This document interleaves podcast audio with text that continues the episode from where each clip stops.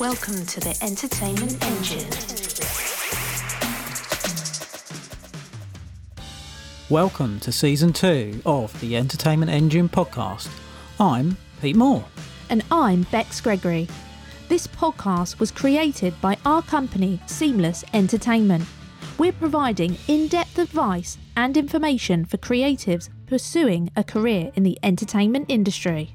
It's a great passion of ours, and we're looking forward to sharing our knowledge with you all. Each week, we'll be bringing our listeners some great entertainment facts and news, mixed in with special guest interviews from seasoned professionals who share their insight and experience of the business. You can listen and subscribe to the podcast on all streaming platforms so you never miss an episode. And what a bonus, it's totally free. And now it's time to introduce our next special guest on the show this week, Brad Dollar. Brad is an energizing music producer, engineer, and coach to creatives, an Oakland Bay Area native. He has been cultivating craft, art, and community since his youth. Passionate about creating the conditions that allow music and people to grow, Brad has produced and engineered tracks with Bob Weir of the Grateful Dead, Malik Yusef, who has worked with Beyonce, Kanye West, plus G-Eazy, Alphabet Rockers, who are Grammy nominated, and much, much more, as well as connected platforms like Amazon, MTV, Airbnb, and Jack Daniels to fresh content. Brad has also co developed the non profit music accelerator Zoo Labs, where he has coached over 300 musicians and dozens of music startups, helping align their art and business and their purpose. Here's the chat Pete had with Brad earlier this week. Well, welcome everybody to the Entertainment Engine. And today we welcome a really special guest from Nashville, Tennessee, Brad Dollar. Brad, how are you? Excellent. Thanks so much, Pete. Appreciate being here. No, absolute pleasure. Pleasure to have you on today, Brad. How how have you been? And I've got to ask the question to kick off. You know, how's your weekend been to begin with? But um, more more so, how's the um, the pandemic been? Where you've been? Um, different, uh, definitely different. You know, I'm sure for everybody around the world, they've experienced some degree of things changing and shifting. Certainly in the music industry, it's been quite different uh, in the last year or so, and, and, and, here in Nashville too, even even more so. It's a very uh, in-person community, the networking, the shows, the studio sessions. So it's been quite different, but I think that everyone's adapted uh, quite easily, and you know, I think that the challenges that have presented themselves in the last year have really you know up the ante for everybody. And i think it's really made everybody stronger and, and better. If you stayed in music last year you're better because of it. You're better at it. So um, you know I, I, feel i feel uh, like i have a lot of questions but looking forward to the future. And i feel like everything's been pretty great all things considered.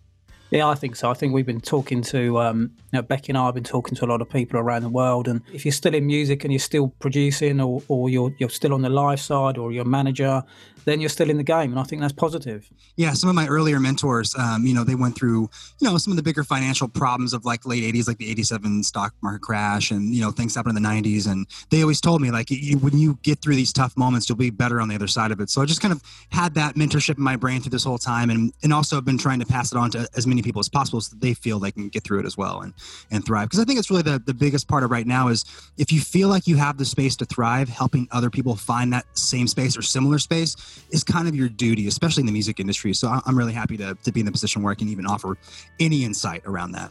Yeah, I, I think so. And I sort of echo that energy as well, Brad, because I think, you know, people coming into the industry or wanting to learn more about the industry, it's a, it's a difficult business to navigate and you have to learn it. No one really teaches you from day one. You've got to get out there and, I suppose, you know, roll up your sleeves and, and get dirty, so to speak. Yeah, absolutely. And it changes over time. You know, I mean, two years ago, we didn't have TikTok. And now TikTok is one of the main ways that artists are discovered and found and promoted. So it's always in this, this state of flux from the technology to the way that we share what we're doing. So, you know, if, if you're in it, I think that you'll just find that whether it's, you know, one year or 100 years in the music industry, it's always going to be in this, this sort of uh, ocean you're sailing on, with lots of ups and downs, but that's an ocean nonetheless. Yeah, exactly, exactly. And I suppose really just to go back to the early years, Brad. Tell us where you grew up and how you actually your your early life, how you began. You know, take us through that journey a little bit. Sure, and you know, Pete, forgive me, and the audience, forgive me if I'm long-winded or I get off topic here. So feel no, no, no, it's fine. Speaking of the ocean, I can go many different directions. Um, well, I, I, grew up in California, in the San Francisco Bay Area, specifically in the kind of East Bay corner of it. If you haven't been to to the Bay Area in California, there's two kind of different communities in San Francisco. There's like San Francisco itself, which is literally an island, and then the rest of the Bay Area, which is separated by bridges and whatnot. So it, when people say they're from the Bay Area, there's different dynamics going on. So I'm from like the non-San Francisco side of the Bay Area, and I, I say that because it's it was a whole different kind of community growing up in. You know, San Francisco is very known for some very historic, very important venues, uh, strong music culture. Obviously, you know, like the, the, the hippie and psychedelic era, and, and so many great things to come out of it. But the the the Oakland kind of East Bay side of of the Bay Area has been really about like bootstrapping and bringing yourself up from the ground up. There's a the, the work ethic there is is crazy intense. Uh, whether you're in music, or you're in tech, or finance or anything. And so I grew up in this climate where it felt like you could do anything you wanted if you tried hard enough. So very DIY if, if I was going to like make it very concise. So I, you know, I, I grew up in that area and uh, was very lucky to have a, a very nurturing mother who, uh, you know, saw that I was into music early and, and let me sort of follow that path. Uh, I come from a family of five. I'm the only one who really like dove this far into anything creative. So I think my mom was pretty pretty pumped on that. She played piano when she was a kid and things like that. So so music started to come very naturally to me, and uh, to kind of just jump ahead, like you know, I, I did play some music when I was like a little kid, like seven or eight. I was horrible at clarinet. I tinkered on the piano, but I remember this very visceral moment. It was the uh, 1999 MTV Music Video Awards, and uh, Run DMC performed with uh, Kid Rock and Aerosmith, and it just blew my mind. I, I was I, I, was blown away by the the combination of genres. I mean, I was like ten or eleven at the time, so very little kid, hadn't really heard that kind of music yet, and I knew I had to have a guitar. And I feel like from that moment, that like, let's get a guitar, mom. Like, what do I got to do? I got to sell my Star Wars toys. What is it going to take? From that moment, I really feel like that was a, a, a, big turning point in my life where I really haven't gone back the other way, knock on desk here, uh, in, in, terms of music and, and, playing music and producing music. So my, my, my, early life is really kind of, you know, foundational in being from this place that is, you know, very DIY driven, go ahead, go after it, get after it. Um, a lot of creative freedom there. And so, you know, as, as such, I've been able to, to grow out of that and, you know, experience everything I've experienced so far. Oh, no, that's, that's really good. I think it's always really important. I mean, I sort of grew up with a, you know great support from my parents as well, Brad. I think having that in your corner, I think, I suppose using the cliche again, it, it just gives you that motivation. And if you got your mum and dad behind you, or, or your siblings, or your fam, you just be able can can achieve a lot more because you've got that support structure behind you. And I think that's you know it's invaluable, really. Yeah, it's totally invaluable. You know, when, when I told my mom I wanted to start booking shows, and she gave me the phone at the age of thirteen and said, "Go ahead," I was that, that, that was everything that kind of level of trust that she had me and you know that that you know almost eagerness to like push me out of the nest. I mean i'm i'm the baby of five so understand that too. You know i'm like well, she's like okay well i got four others. They're they're fine. This this this one goes one way or the other. It's okay. So uh, i think she sort of like felt some relief in that and um and that that was a big deal. So that that carried on. I feel like that really helped me to uh, even to this day to give me the sort of inspiration but like yeah you, you can do it. Like you've made it this far on your own uh, and, and, going ahead with your tenacity and you know desire to do it then you can you can keep going. So yeah I, I agree with you. She she is amazing and i'm very grateful to you. Thank you mom. Thank you elaine dollar. Yeah yeah absolutely. Mum mums you know mums are mums are great and i think um they just inspire us to move on and create what we need to do. And I think also as well, touching on what you said earlier, Brad, with um, I mean, Run DMC is probably one of my favourite acts as well. So for you seeing that on MTV Awards with you know Aerosmith, it just it. I'm not surprised it blew you away because they are just phenomenal, phenomenal act. Yeah, it was, it was so great. You know, I mean, my, my brother listened to a lot of hip hop growing up, so hip hop was in my life. You know, it you know it's a big part of the Bay Area culture and rock and roll and, and metal, and that was also a big part of my my my sort of like discovery and it's just seeing those together. I think like I'm still reeling from how that blew my mind. Like, oh, you can do that, and and then just the the, the performance aspect too. Though I've though I've you know I played a lot of shows and did some touring and stuff like that, but the the performance aspect, actually bringing something to people that wows them. Even like you know you watch the, the any awards show, like those are like the crowd is the best of the best. Like th- that is the talent, and to see people respond like that, it just gives you this feeling like wow, there's there's something deeper going on here. There's something about music that really connects people, no matter what their position in life is or their ego or their past or anything like that. And like music is like the great equalizer. So that's really, you know, rings, rings true for me today. Oh, absolutely, absolutely. And I don't know if you if you've managed to see them at all yet, uh, Brad. But um, I recently watched um, uh, Elton John's biopic, and over the weekend I watched um, Bohemian Rhapsody about Freddie Mercury. That was good. Yeah, that was really, really. You know, I hadn't seen it, and I've always been a fan of Queen's music. It's always been there. I've never, I never saw Queen, um, unfortunately, play live. Um, he just played it really, really well. And you've got to say, Freddie Mercury, for really just one of the all-time greats, to be honest with you. What a phenomenal, phenomenal performer. Oh, I, I get chills just thinking about that guy, man. Just in, incredible, incredible prowess with not just his voice, but his, his lyrics. And yeah, I, I love that movie because I, I feel like it did a good job. Hey, they all looked like them, which was awesome. yeah, and then, yeah. you know, uh, just just being closer to that dynamic I, am deeply in love with like how albums are made and like all the vh1 classic albums and behind the scenes stuff. I mean i watch if you're like a small local band or artist and you put up like an instagram video of you making your songs like i'm watching it. Like i, I love it. So seeing you know um, sort of biopic from that standpoint is super inspiring you know how they get their harmonies how they did all that and having studied some of the history it definitely resonated with me. So I, I, I love that. And i look forward to some more you know some more takes as we age and we see like other artists kind of make movies made like that. It's it was definitely really inspiring. Yeah, it was, it, it's another inspiration that I was lucky to see. Is um, one of my friends was um, was running a production for the Isle of Wight festival, and it was back in 2000, I think 2004. And um, I'd just come back from the states working, and invited me down, and I came down. I, I didn't even look to see who was on the bill actually, Brad. I got there, and then I suddenly had to look, and it was David Bowie headlining that night. Oh my god! So I was lucky to see David Bowie perform. I actually got to say hello to him and, you know, wished him all the best and, you know, blah, blah, blah, you know, the usual conversation. But that sits with me because he was just effortless, just effortless. And, you know, 75,000 people in the field with David Bowie. I mean, what can you say, to yeah. be honest with you? Hard to top. Um, my first boss and first mentor, Stephen Hart, he worked on, uh, I think Bowie's record was called Let's, Let's Dance. He worked on that and he said the exact same thing. Just an, an incredible talent, incredible person to be around. Uh, just the best of the best. And, and you know, Bowie, Freddie Mercury, uh, they come from an era of musician where they really do have it all. But even though they have an ego, they sort of like keep it under wraps. Like I, I, I love right now. That I don't know if you've seen the trend on social media. There's a lot of David Bowie clips popping up. Yeah, talking yeah, about yeah. the music industry and talking about like the truth behind it. I'm like, this is awesome. So few people really had that kind of voice, had that kind of success, had that kind of like creative power, and then also use their their their words to sort of shine some some light and some truth on things. So yeah, m- much respect to them, and, and I. I'm glad that we are talking about this because I think that we're in this new era where musicians and artists are sort of like re-embodying that. That's that's really your only pathway at this point forward is to is to be your authentic self and whatever you care the most about, you got to show it to people um, because it, it, it, does it does add up and people are looking for that truth. Yeah, I, I think so, and I think sort of touching on that point as well, Brad. I think I've always said to musicians and, and bands, you know, don't try and be somebody else. Don't try and, um, you know, copy somebody. Go out there and do your own thing. Go and do your own thing. And I think now is the time, with especially what's happened with the pandemic.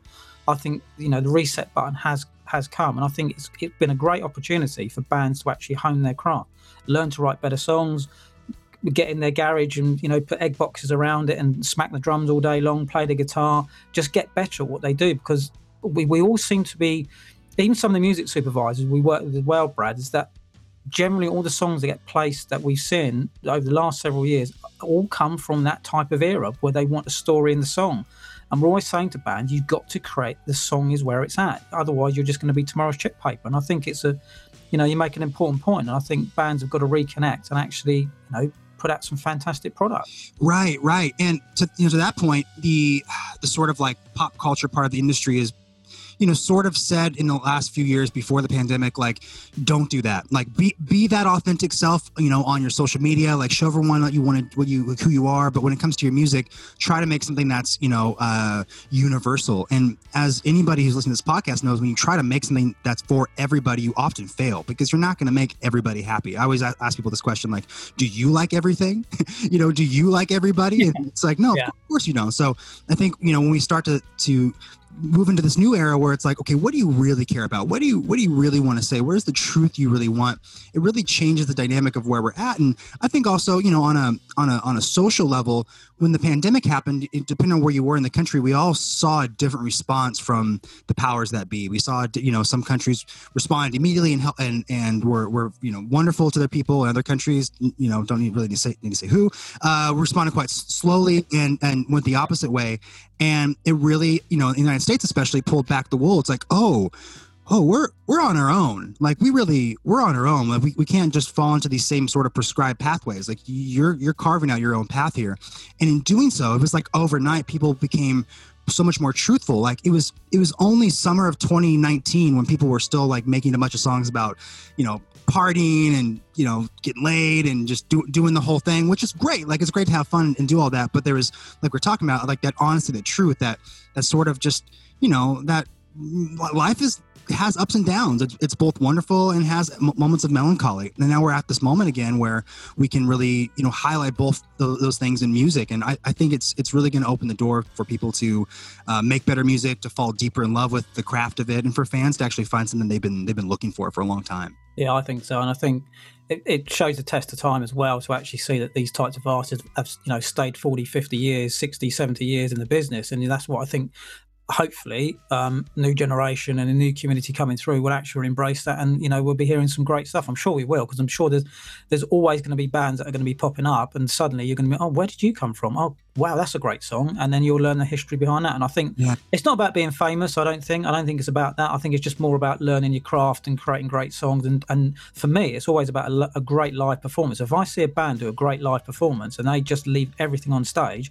I will go and buy the album or I'll go and buy the single because I think you've just put a lot of energy, you've put a lot of time, you've put a lot of it, it just crafting it on stage, and you've delivered a great performance. And for me, that's partly what it's all about, really. Yeah, absolutely. Well, that that's where it really comes through. I mean, like like I'm a studio guy. Like I love making records, but I know that there is a certain amount of like you know, there's a, there's like making records is like quantum physics. Like you throw a ball at a million ball at a wall a million times to get to finally go through the wall. Like that's what recording's like. You do a million takes to finally find that one where it's like, oh, it's magic. That's it. And so you can put a record out and it's successful. People love it and they, they respond to it. But to do that live, that's like a, to do that live consistently, I should say, is like a one in a million thing. And so when you see that, it just it changes your world. What I love about this this kind of like you know COVID post COVID era existence is that now you can watch that show easily, readily, readily any, anywhere you want. Uh, one of my favorite artists in the Bay Area is uh, Emily Afton, incredible performer, incredible vocalist, incredible songwriter, such a just just a like a generational talent. And if you wanted to see her before the pandemic, you had to hope she came on tour, or maybe you come to the Bay Area and, and, and, watch one of her shows. But now she's performing live all the time, and you can see her, and it's and it's the same feeling. It feels just as good, and even maybe a little more intimate because you're like right there in her like little studio space. So I think uh, you know to what you're saying, the opportunity to discover artists more from that sort of realm of like, wow, they're really pouring their heart out in front of me. Like the the odds of you finding artists like that just went way up, and I think that's that's a that's a that's a godsend for music, which is really what we need. I, completely echo that, and I think that's a great perspective for where you're at, where we're at. You know, I think that's you know great energy that's going to come through, and also as well, one of the other conversations we had with a lady we've known for a while. She's quite a big promotional executive in the UK, and she's worked with all the major labels, and she promotes lots of big songs. And um, she'd been friends of ours for you know many many years and she was saying to me and becky that it's a great time to release music. It's a great time to get music out there because people are listening to more music. People are streaming more video.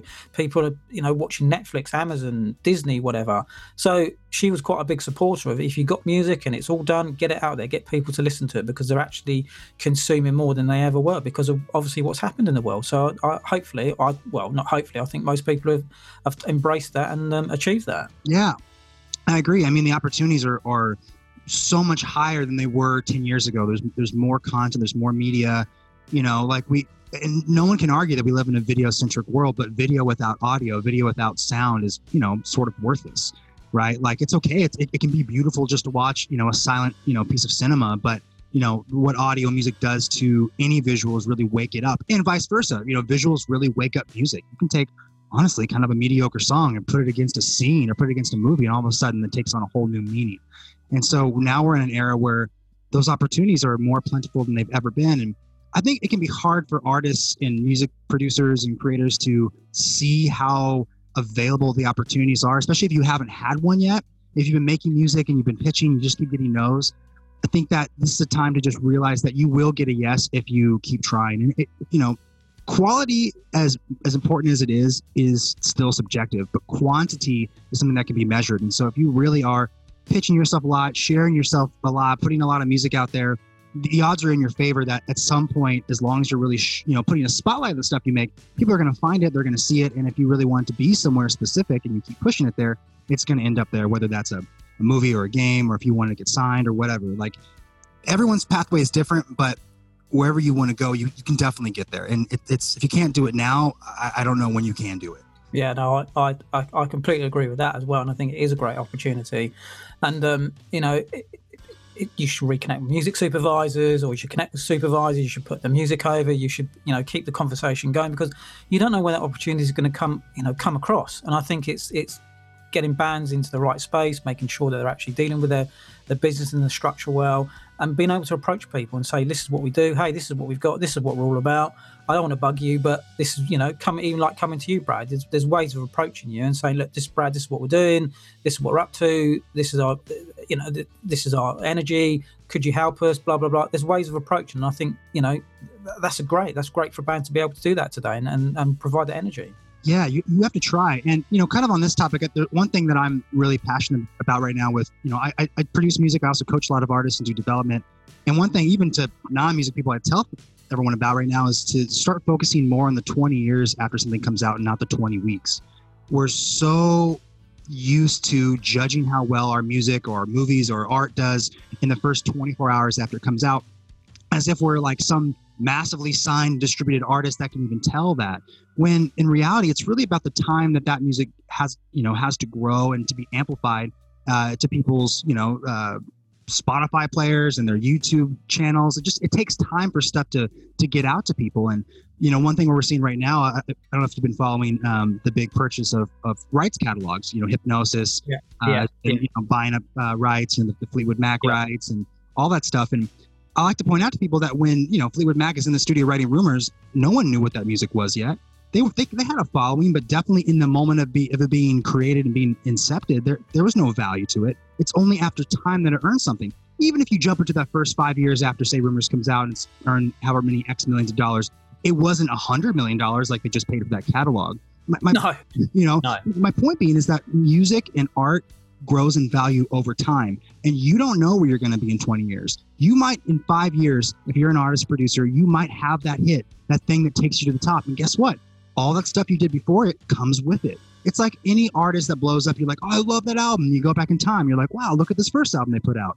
And that first album they put out, maybe no one even heard, but now that they have some success, they can. They can it can be heard. So I really want people to when you know when they hear this and they hear about the opportunity, just to, to not feel like, okay, I gotta make it happen today. Like you have your life, you have your time. Even if you quit music, right? You're like, all right, I'm going into IT. I don't want to do music anymore.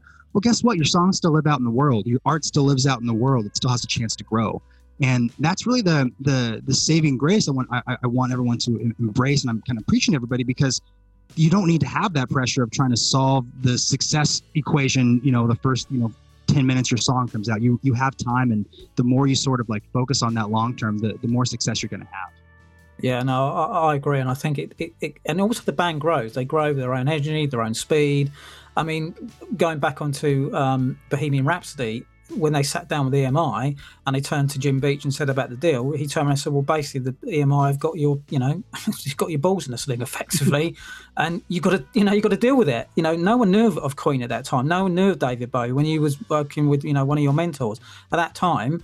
You know, they didn't know David Bowie. U2 were coming along. They got turned down many times. So everyone has to start from somewhere. But I also think bands because of this 15 minute culture brad everyone wants to be famous tomorrow they want to get 10 million you know streamed on spotify don't worry about that just go and hone your art whatever that is look at look at most of the painters in the world they're all all the great painters all passed away but look at what the value of what their paintings fetch today it's millions millions of pounds that's right. That's right. That's right. And and you know, um, and not to go on to a tangent, but we're entering the era of like you know non fungible tokens, NFTs. You know, placing value on on digital items. You know, we're actually you know using the blockchain to take something that you know yeah. you should be able yeah. to just copy and paste. You know, now now a digital file has value. So we're really moving to the space where you know things that mean something to somebody will have value and the more that you embrace that and sort of see that that long-term you know view of it uh, the more you're going to see what you do value. And if you don't value what you're doing and you can't stand by it over time, no one else is going to. That's that's for certain. No, no, I, I, I completely agree with that as well. And I suppose to sort of to, to go back a little bit, or not not go back a little bit, but to sort of dig more into your career as well, Brad. I mean, I see you've done over a thousand sessions in your career today. You were former staff engineer and producer for legendary Bob Weir from the Grateful Dead. So it'd be great to learn more about these experiences. Yeah, yeah, uh, a lot of sessions, and you know, I I, I started keeping. Um, Henry Rollins uh, does this as well. Um, I started keeping a uh, like a running list of every every session I've been in like my entire life. You know, with my my first ones going back when I was like twelve or thirteen, and I I, I highlight that because I think for what like what most most people miss is thinking that one record or one thing you do, one song, sort of like is where all your craft and talent comes from but it's really like the accumulation of all those things you do over time that really adds up to that. So you know when i talk about a thousand sessions or, or you know talk about more than that i'm really talking about my, my life in music. And you know bob weir is part of that. Uh, malik yusef who's worked with uh, yeah. beyonce is part of that. You know i've worked with the national like they're they're part of that. And also all the indie rock bands and the small like folk singers that they're all part of it. So you know when, when i when i throw that number out it's to sort of like give give scale to the the the breadth of work. And not not even just for myself but for other people especially other producers engineers to look at what they're doing and to to not undervalue the small stuff right? Like my the first band i ever recorded was called teriyaki unknown. I was 14 i recorded on like a small little fostex mr8 like digital recorder. So so like powerful in my life. As powerful as working with Bob Weir to make his album Blue Mountain. In TRI Studios, one of the most, you know, uh, this was 20, 14. At the time, one of the most advanced recording studios on the planet uh, to be in that space making with them. B- both those have have merit in my life. So I just like to highlight that first um, because you never know you know uh, who that other that small artist you're working with could blow up and become something so just treat treat everything like it's grateful dead treat everything like it's taylor swift um, but going going back to, to bob weir you know that that was really interesting because I didn't really follow or know Grateful Dead before I started working with him. Uh, the the sort of like context of that story was I was working with my former mentor Stephen Hart at a, facility called Bay Area Sound Studios in San Rafael, California. The 2008 2009 financial crisis happened. The guy who owned that studio lost it, and one day in comes this this crew of people, like six people. I'd never seen him before. And one guy had this really awesome beard. I was like, hey, nice beard. And I had no idea who he was. And then Steven, Steven comes up to me. He's like, you know, that's the guy from Grateful Dead, right? I'm like, Jerry Garcia? And he's like, no, not Jerry Garcia. That's fucking Bob Weir. You know, that's Bob yeah. Weir right there. You want, you go, go say hi to him. And at that point, I was like, that's cool. I don't really listen to Grateful Dead. I was just happy to, to meet some more folks. And in that moment, um, the guy who would become my next boss, John Cutler, who produced In the Dark by Grateful Dead, their only like real successful album, uh, he loved that I didn't know who Bob Weir was. He loved it. He was like, great. There's not going to be like a deadhead hippie running, you know, running around us. You know, I, I didn't really smoke pot at the time. I was like, I was the, the perfect person to come work for Grateful Dead, come work for Bob Weir. And yeah, so, yeah. um, my, my point being with that is you, you never know where opportunities are going to come from. I was literally just working the front desk of that studio. I was kind of managing at the time and, and in walked this opportunity that I'm still benefiting from today you know over 10 years later uh, so that that was really powerful we did a lot of great stuff together um, it was wonderful to be in a situation where somebody had been so involved with analog recording live performance doing things the old school way who wanted to do something very new uh, at the time Facebook Live didn't exist yet, but Bob had built this live broadcasting place. I mean, like really intense. I don't know if in the UK you have T3 lines. T3 is like like the craziest cable internet you can get in the United States, at least right now, fiber optic kind of stuff. So like really fast. Like it, it, was so expensive, like more than most people's houses. It cost to like you know put this the control room together for this place, and so it was it was really powerful. We did a lot of live, high quality performances uh, streamed live to the, to the internet before Facebook Live. So it was kind of ahead of its time, and that felt so cool to be a part of and to you know uh, work on this analog console, but be you know streaming to iPhones and stuff everywhere. So that that was really really powerful and, and definitely you know, I, mean, I keep going on on spark, you know, it sparked a million stories off that, but um, just just that opportunity to be in a place where sort of the past and the future we're meeting is really stuck with me as I move forward in, in, my own career to you know sort of make things that are timeless and really connect with people. Yeah, I think um, I, think picking up what you're saying as well, Brad, is that that's been a multitude of experiences that comes from actually being brought up by your mum, having a great education, you being able to be put into that situation because it's it's something that I don't devalue at all. I I value that type of connection with people and dealing with people in that way is very high because if you deal with people in a great way in a positive way i don't mean you know just being nice and just being normal it does tend to get you a long way. And i think that stems from you know your upbringing and who's been around you. So i think that stood you in good stead to be able to sort of walk into that situation and not be oh okay you know we haven't got another idiot around us today. We've got someone that's actually quite sensible. So i think that i th- I think that's a big lesson just for people coming into the industry anyway, or just want to learn a bit more, it's, it's being able to deal with people. And to be honest with you, dealing with people is is ninety percent of the of the work. To be honest with you, absolutely. It's all people. This whole this whole industry is people. I mean, every industry is people, but the music industry is people. It doesn't matter how gifted you are with playing guitar or making records. If no one likes being around you, no one's going to want to be around you, and that's really the, the essence of it. Also, so much of like what's happened in my life, and for so many people I know, the music industry just comes from knowing somebody in the industry, right? Like knowing somebody here, knowing somebody there. So few of what's happened yeah. positively for me has come from like, you know, uh, this random thing. I sort of like sent a bunch of submissions out and something came back. It's always been from either being in the right place, right time, or putting myself in the right place, right time, which, you know, like you said earlier, it can be as simple as just cold calling somebody. It's like, hey, like, here's what we can do for you. Here's what we can do together. Do you want to try something? And I think that, you know, that that's, that's not to be overlooked. And, you know, the music industry is a, is a it's it's a it's a no place. There's there's you know far more no's than there are yeses, and that can be really challenging to want to keep reaching out, to keep trying. But if you if you do, if you stick with it, like there, there really are those chances out there for you to to to go where you want to go. Oh, I agree with that as well. And I think looking at your experience with of from Bob to Malik, I mean they're completely two different artists in their own right, and everything in between with great unsigned acts coming through or new music coming through. Because like you say, you never know where that's going to come from. So I think you know having those you know that type of sessions and all those sessions under your belt, I think sort of makes it for a better better experience than the new band coming through because you've got you can pull on that experience from what you did with Malik, what you did with Bob, um, what you learned from your mentors. It just and the band feel comfortable, and then you can get more out of the band and you can push them a lot harder. It's just like you say, it's like doing anything. It's whether you're going to be a, a car mechanic or whether you're going to be a lawyer or professional sportsman, you need to be pushed. And I think with the experience that you've had and, and still have, I think that's a good testament to be able to get hold of a band and, and also you can hear whether how the album's going to go, whether they're just going to have 10 fillers on an album or whether they're actually going to have 10 tracks. Actually, you know, each one of them could be a single. Right. You, you make a great point, Pete. I think that part of this equation is being willing to push, but also being willing to be pushed. When you come into a creative environment, especially if you've like gone as far as to like find somebody like myself or you know or an A&R person or consultant and you're going to hire them you're going to bring them in at that point you've already said you trust them. So go ahead and just trust them fully.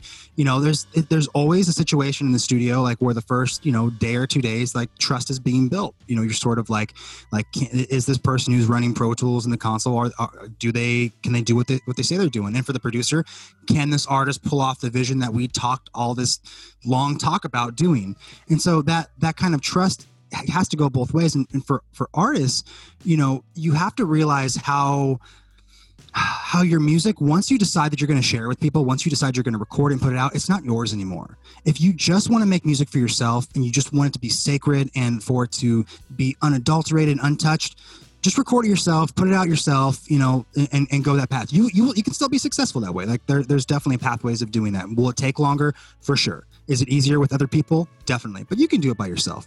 However, if you you know really adopt this principle of, of bringing people in and letting their input sort of find their way into you, really magnificent things happen. You know, music itself is harmony. And I really believe in like fractals of things, right? So whatever happens at the smallest level should happen at the biggest level. So if the song is about harmony, then the people who come around it to make it should also be in harmony. Even if there's dissonance, going back to the Fleetwood Mac thing, if you've watched how Rumours was made, there was a lot of dissonance between everybody in that process. You know, like there was relationship stuff going on between Stevie Nicks and Lindsey Buckingham. You know, Mick Fleetwood's kid had just died. And he had been divorced. Like there's just so much going on. And so the dissonance actually like really added to what that album is. So, you know, that's that's my kind of long-winded way of saying that you you really are better off to you know embrace people's input in these situations, whether it's in the studio or not. And and nowadays, like it doesn't have to be as much as like you know, like I just came back from California. Uh, this this band, Lenny Lou and the Bird Dogs, they hired me to come out to produce an engineer. We flew out there. We stayed at this big house, and it was awesome. Did this great record. That was wonderful. But you don't have to do that. You can do that right from your house. You know, you can get on a Zoom call with a great producer. There's so many people out there. Uh, you can go on SoundBetter.com, find somebody. Hey, email me, whatever you want. You know, you can find people though. You can get with them and get their input right as you're making music. So there's really no excuse. And and if again the end goal is to share this with people and to get you know to get them to to interact with it then you better start sharing with people as soon as you can. Start getting feedback start getting input because that's really what will help music shape up and become its its best self. Yeah yeah, yeah no definitely and i think um there's a few points there that was especially when we're talking to Alan as well, and Becky's worked with Alan for you know many years, and obviously the credits that he's done, and you know worked with so many people over 30, 40, 50 years, and he's got the same testimony as well. He said, just write the song, get the song down, write the song, let's because you never know where that song's going to go. And, and point you made earlier as well, Brad, which I completely agree with, you could write an album today and that album would sit there for 10 15 20 years. And like you said you made you know reference to um, fleetwood mac and there's reference to many other bands coldplay u2 pretty much all them bob dylan the stones.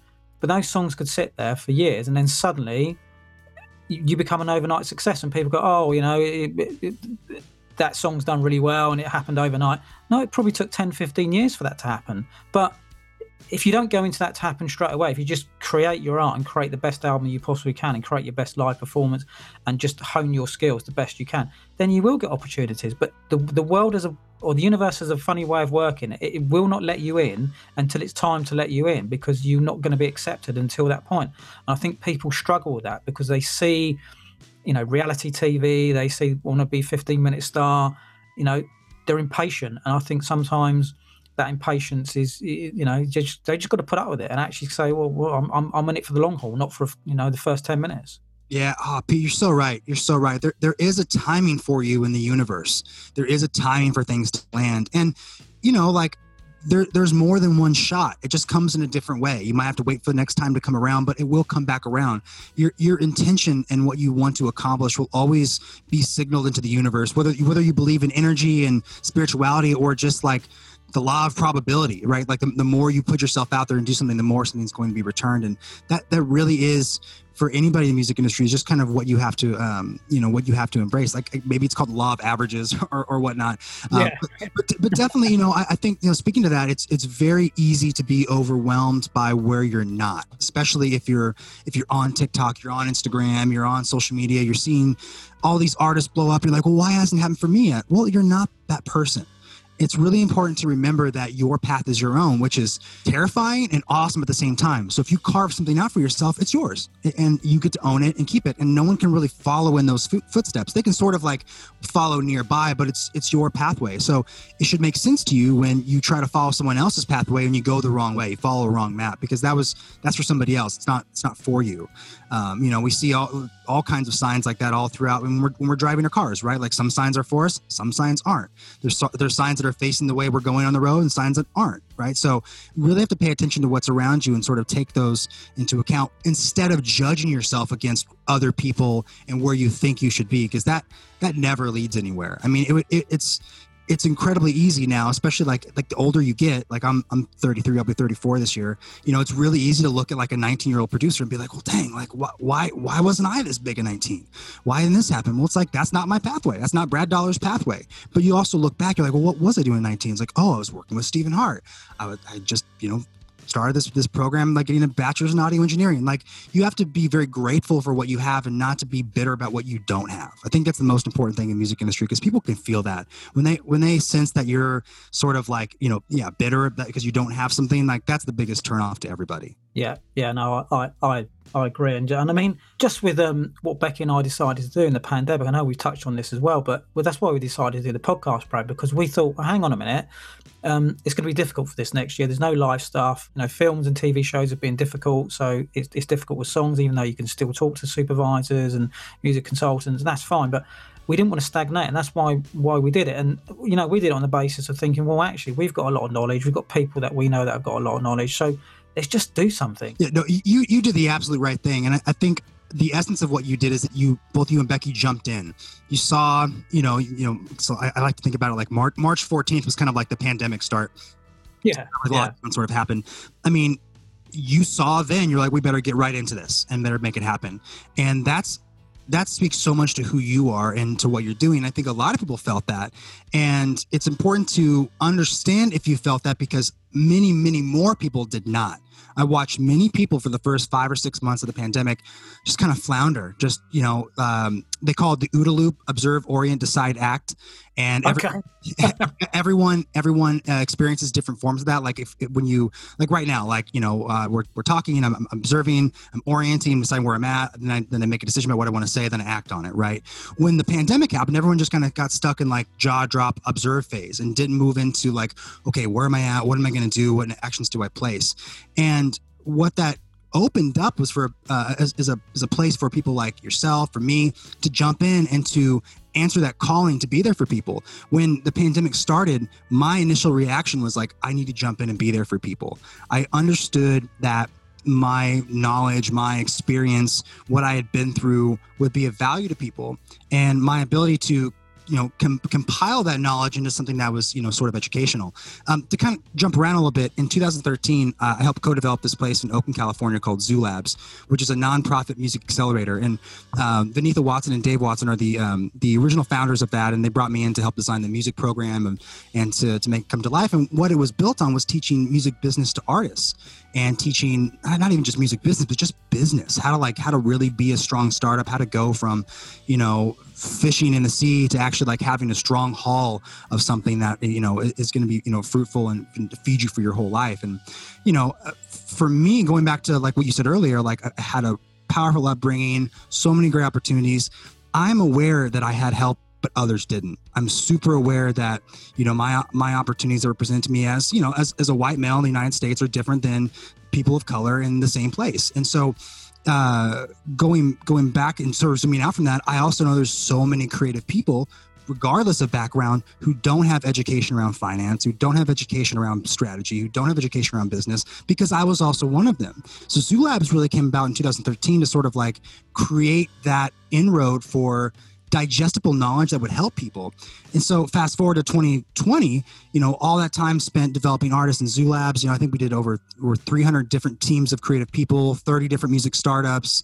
Um, we had some Grammy nominations, uh, incredible like Grammy producers came through. We did some hardware products. Uh, there's this company called Electrospit that came out of it. it was started by Bosco Kante. It's like a mobile talk box. I mean, the list goes on and on. That's where how I met Malik Yusef. Uh, just so much came out of it. And so kind of building upon that, just we built upon all of our experiences when the pandemic kicked off, I was like, well, now it's time to really bring that knowledge to people and to really sort of like, you know, help people see how these dots connect. And now you come forward to now, if you don't have that sort of like business strategy, even like on a simple level as an artist, you're not doing anything right now. And and that that's that's terrifying. But i will say to that if artists really like take a step back they'll see they're already doing business. They're already acting like entrepreneurs. They're already you know creating ecosystems for financial abundance. They're just sort of doing it unaware. And now we're in a place where you can do it with you know more more intentionally more thoughtfully. And so i think this whole era this whole this whole opportunity we're in right now is a chance to to do that and to, to lean into being entrepreneurs. And uh, again super long-winded but that's that's something i'm really excited about and really like I like highlighting for people because um, you know the the entrepreneurial artist is the gateway to the the next sort of pathway in music. No, no, no. I, again, I echo that, and I am glad you brought it up with Zoo Labs because I was just about to ask you that as well, Brad. So that's really, for me, that I find that really um, energizing, exciting because you know when I first came into the business and no one really taught me any at that beginning. Then you sort of learn, and then you meet a few people, and, and you learn a bit more. You make mistakes, and you learn a bit more. And that's one of the prime reasons of, of putting back into community now because your knowledge, my knowledge, Becky's knowledge, your colleagues' knowledge you don't realize the power you've got to sit down with somebody and that new band or that new artist or the new manager or someone wants to go into music supervision or wants to be an agent you know you, you forget what's in your head and you start coming out of this information and you, and you walk away and you think hang on a minute. Actually i do know quite a lot. Um, mm. so how, how did i learn all of this? And suddenly it just all comes to comes to one space. And i think by doing what you've done at zoo labs and working with the team and, and helping create the next community and, and bands and artists coming through i think it's a good thing because even if you've got one artist that comes through and has on, a, on an incredible career, it doesn't mean to say that all the others have failed. It just means to say that they may moved in a different direction to do other things, but they still got that that knowledge of how business works on a day to day basis. And I think that's really invaluable. Um, and I think the music industry has been so secret over the years because you know agents won't talk to managers and yeah. live agents don't really want to talk to labels and labels don't really care apart from selling records and then the label doesn't really talk to you, but they know what record that they want. So they're telling you what they sort of want, but they don't really know what they want until they hear it. And you're like, well, oh, hang on a minute, uh, who's going to pay for the time in the studio? Because this is costing me X amount of dollars per day. And then the band turns up late because they have no idea why they're there. It just goes round and round in circles. And you think you've got to grab it, pull it all together and make, and make it happen. And it's not an easy thing to do to explain to a new band. And then they walk away and think, oh my God, how does this business work? And you can see why it's quite frightening to a lot of people, really. Yeah, absolutely. Yeah, I mean, it's a lot of. Uh, um, I think we're finally at the era of like the the the vicious circle is coming to a close because it is sort of like that. You you know, as a as an early stage artist, you're sort of aware of what's happening in the music industry, and you sort of make kind of make your your, your stake in the ground. Okay, I'm not going to do that, and then the the check comes. The check comes that says, "Hey, we're going to give you this amount of money to do this," and you're like, all of a sudden, you're like, "Well, maybe I can do it," and then you're in this position where you've pretty much signed over your entire business, and now you're you're now you're an employee you've kind of gone from like being your own boss to being an employee and that's kind of like where you stay. And you know i, I think that you know, you know the, the major labels and the, the major music industry at least for the next you know few years it, it's always going to have a place. You know it's they have so much access so much network and so many connections and things like that. But you can have the music industry you can have the labels as a partner. They don't have to be your boss anymore. And i think that's where where we're at now where people can kind of see that and to what you just said. Like you as an artist no matter if what your genre where you're at you're in charge of building yourself up to that point where you can even get signed in the first place. It's not like the old days where you know you can you can bust a demo out of the garage and then like someone's gonna fall in love with it and sign you and then you'll then you'll go through the whole thing. It's it's it's not like that. It's like you build yourself up to then become that employee of the music industry of the, of the label. So it kind of begs that question of like what well then what do you really want out of it? If you're gonna go to that that that point of building your own audience, your own business, why not just hold on to your business? Why not find other ways of working out deals and working on things? And so it it, it it's daunting because it requires you know artists to think more about you know like kind of like the the quote unquote icky business side, but it really sets us all up to succeed and have a much more fruitful career where we own our rights longer. You know, we we we actually make more money for ourselves, make more money for other people, and and all that. And on on that note too, it's really important to highlight this this business side of music, not just for the creative people and the producers, but for everybody else in the world listening. That music really does create an economy, and the music business is an economy. I, I just saw some study the United States government just did, where like every dollar spent on music generates like a dollar fifty in the economy. I mean, I, I know so many artists who you're they they they they can barely pay their rent. And they hire people. They, they hire producers and engineers and assistants and photographers. They create jobs. They feed people. They're so they're so giving. And that is an important point not to be missed because there's so many people out there creating you know a whole ecosystem for sustainability. And they're just they're just independent artists. And we sort of like the populace expects everyone just to blow up. Oh, go be in a major label. Go go do this thing. But the reality is the, the real heavy lifting the real like powerful inspiring stuff is happening on a grassroots level. And the more that we as a society pay attention to that i think the more value music is going to have in general. Yeah yeah i, I, I think so. And i think also a, a point you sort of pick up what you said earlier as well, Brad, is the fact that you know they can hold on to their rights a lot longer. They don't have to go and sell their soul to the devil anymore. Um, and and as you you know you know you've highlighted, you know major labels there to exist. They do a great job. Uh, you know they can cross you over very very quickly, and the network is huge. But the independent act now coming through has got a, a, got a lot more. They can come to somebody like you. They can record their album. They can pay for it. They still own the rights. They can set up their their website, they can set up their, their merchandise, they can actually get their social media going. They've paid for all of that, so they own all of that. So they've got that platform already. Then it's a case of obviously, you know, with live at the moment, it's a little bit difficult, but when that comes around again, they've got that access and ability. So they're not giving any of their rights away. And then what we've learned, and certainly what a lot of acts have learned over the you know the last several years is music supervision and placement in TV and film is a great place to be because you can actually be found by a new TV show, a new independent movie. If you're lucky enough to get a blockbuster, then then fantastic. But that opens up the doors for an awful lot, and um, I think that's a great way for bands and artists to go because it, it's you can create hit singles just from being on the TV show. Yes, yes, and, and, and to that note, I think it's really important for every creator and and like all the stuff I'm talking about, everything we're talking about, these are like staple foundational principles in other industries, tech, lawn care, automotive, like of course you don't move forward without really knowing who your fans are. Of course you don't, you know, try to like you know sell a product without really having developed it and built it up yourself first. So uh, like a, a, lot of this stuff is is like really obvious in other music uh, in other industries. And it's kind of like it's on the music industry now to sort of like catch up and and reapply some of those things and and sort of realize like you know like it, it doesn't have to be like the old way if that makes any sense. Yeah yeah. And i think um touching on the point we were speaking about earlier as well you made a point of um, you know with film and if you just got a silent movie it doesn't actually quite work. But when you've got that music to it you've got the emotion you've got got what's actually happening in that scene and i think it does drive the whole element through the movie. And i think without you know music in a movie it doesn't actually quite work. So music is across everyone's life whether you celebrate a birthday whether you're you're get married or whether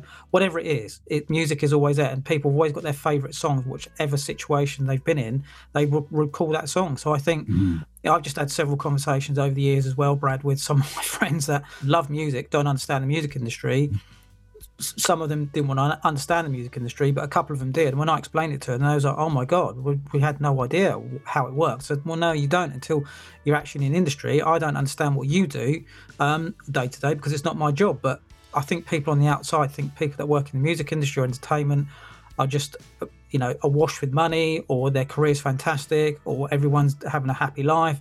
When you're right, it's sometimes difficult, and it's a, it's a it's a tough business to be in like anything, it's it's it's twenty four seven, and sometimes you get a little bit of luck, and sometimes you know you don't. Mm-hmm.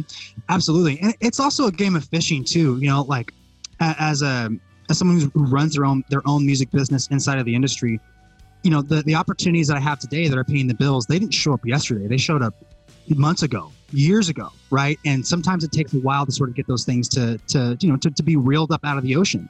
Some things are at the are closer to the surface some things are deeper down. It just depends how, how long do you want to reel that fishing line for? How, how bad do you want that thing at the bottom? And you know that's that's the, the most important thing to embrace. And again i'm just not to sound like a broken record here but just the the time the the the, the power of time to amplify what goes on around you right? Like if you if you're willing to wait and be patient then yeah put put your fishing poles out there like there you're you're going to get yeah. bites on every single one of them if you're patient enough and then you just need to be ready to to reel them up and so I think that like there's like the thing that music the music industry gets really right is being ready. Like, okay, be ready, get your tracks together, take it seriously. Like this could happen tomorrow. Like that part is really important. And when you pair that with patience, like when you pair preparation with patience, then you're really ready to meet opportunities. Kind of going to music supervision. There's never been a time where anything I've like pitched or had placed was something that like someone like wrote me an email said, "Hey, you, can you make me a track like this?" and I'll try to place it. I've done lots of those. None of those have ever been placed. The stuff that gets picked up, it's stuff I already had, right? Like when a uh, when a uh, uh, I'm working with someone from Warner Asia right now, and so when they ask me for a track, like if I don't have a track for them, I sort of like miss that opportunity. It's not about like they're not going to say, "Hey, make this kind of track like this." They're just going to say, "Do you have any tracks like this?" Or Malik. Malik often will go into a session, you know, do something like Universal Music Group and like, "Brad, I'm in the studio. Can you send me some tracks?" If I don't have something in that five minutes, he's going to move on. He'll he'll ask me again later, and it's not like the opportunity is gone forever. But being ready to send something, being ready to help, being ready to jump in, that's where the that's where that that magic really happens. And you know, all, any great opportunity I've ever had is really just about being present and being like ready to receive it. Which again, if you're prepared and patient, you'll you'll you'll succeed when you get it. Yeah, I think so. And I think on the other side, from the, from the music supervision perspective, some of the guys that we work with, they're so busy as well, um, Brad, that they, they haven't got time for you to go and create the song. They just want to know, is it cleared? Is the metadata? Do you own the publishing? Is it is the copyright cleared?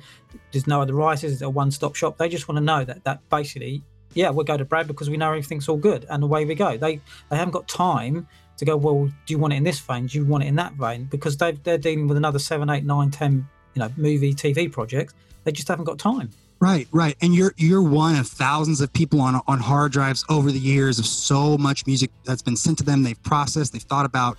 And the only thing you really have in your favor, and whether you're pitching music for supervision or you're trying to get signed, you're trying to get a tour, is just to bring that other person as much value as possible. Uh, I don't know if you listen to Gary Vee. Uh, I, I, love, I love his, his thoughts on strategy and, and on bringing value to people. He has a book called The Thank You Economy. It's kind of it's kind of a little bit old at this point. It's like 2010, 2011. But it really is about just focusing on bringing value to people and, and bringing them something that will really help them in their life. And if you come from that standpoint, like as a music supervisor, if you bring them, hey, here's this track, it's totally cleared. Also, if you follow that link, there's a bunch of alternate mixes that don't have drums. If you want to try that, if you just like like front load it with value, you will always receive that value back, if not magnified.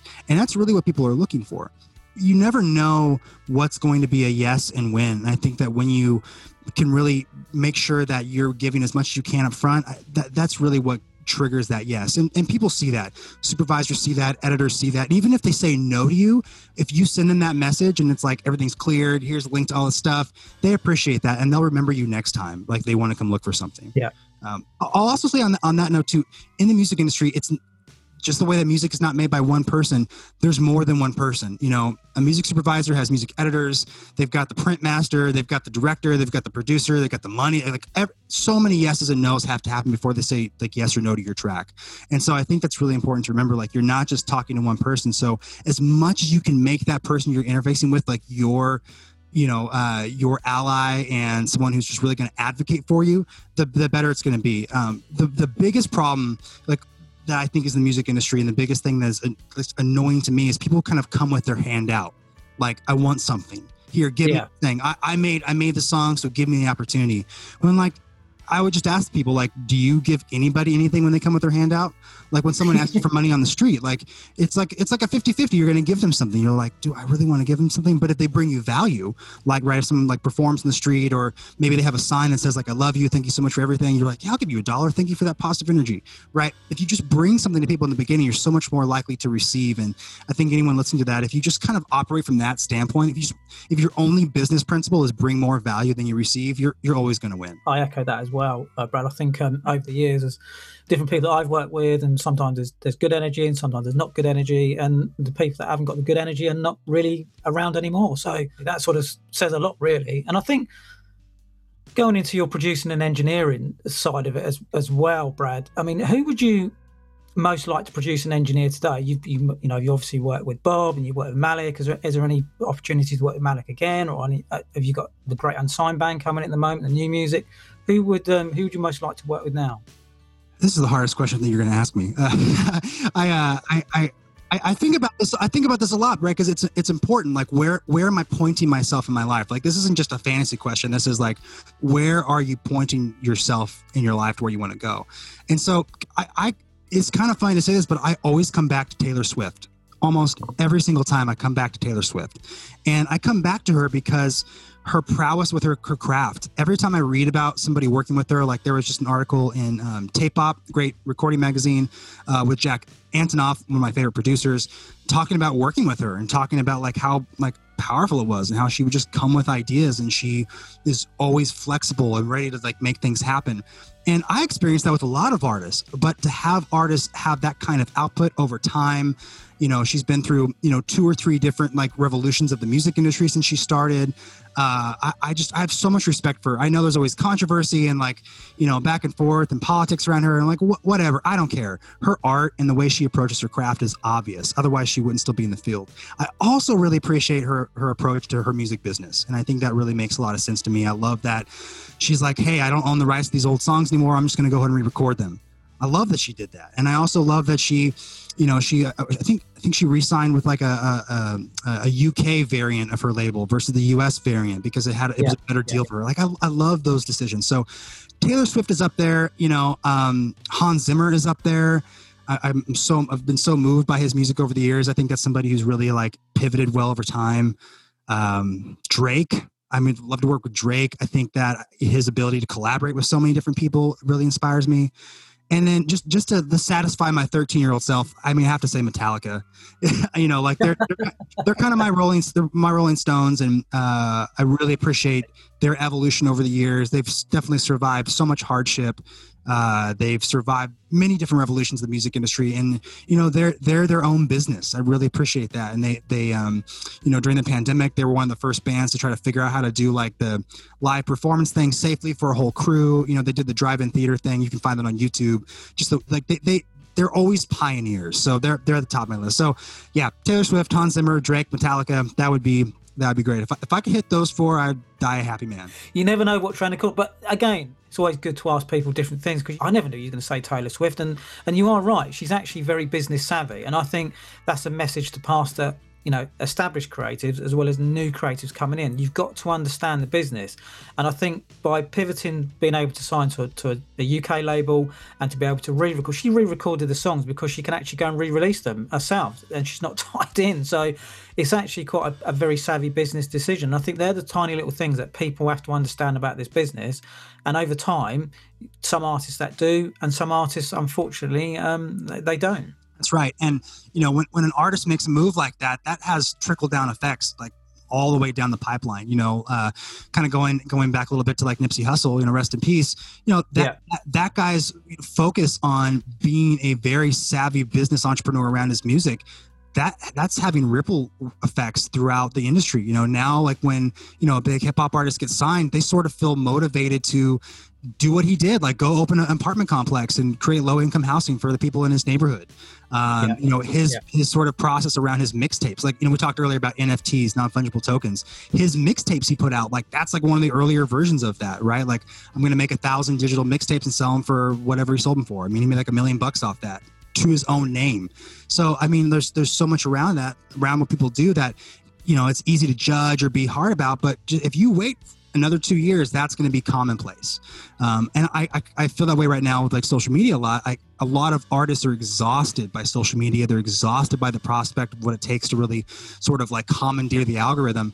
But you still need to do it. You know, like something like TikTok, like, you know, a lot of people are very, you know, judgmental over like the, you know, the younger crowd, you know, the, the, the sub twenties right now, you know, on the platform, kind of like they're, they're just dancing. They're just doing that. Well, maybe they are just dancing, but they have audiences of millions of people who care about what they do. Don't you want that? Don't you want to figure out how to do that so you have an audience for your art and your music? And the sooner like people can embrace that and get on it, like the same way that you know Nipsey Hussle sort of embraced like when we sell these digital mixtapes, the sooner we can embrace these things, the, the more successful we're going to be earlier. And so I think anytime we see somebody that we're sort of like we feel judgment against, we should try to look a little deeper and see like what is it about what they're really doing that we can learn from and uh, and, and adopt. Yeah, that's a good point as well, Brad. Because I think we can take from the experience of the world to the new people coming in. I think if, if like you, you, you made a really good point actually, you know, with the TikTok phenomenon and the sub twenty year old male and female, if you get they get behind you um, and they support what you're doing, you know, that could be an army of you know not just thousands but hundreds of thousands of people supporting what you do. So I think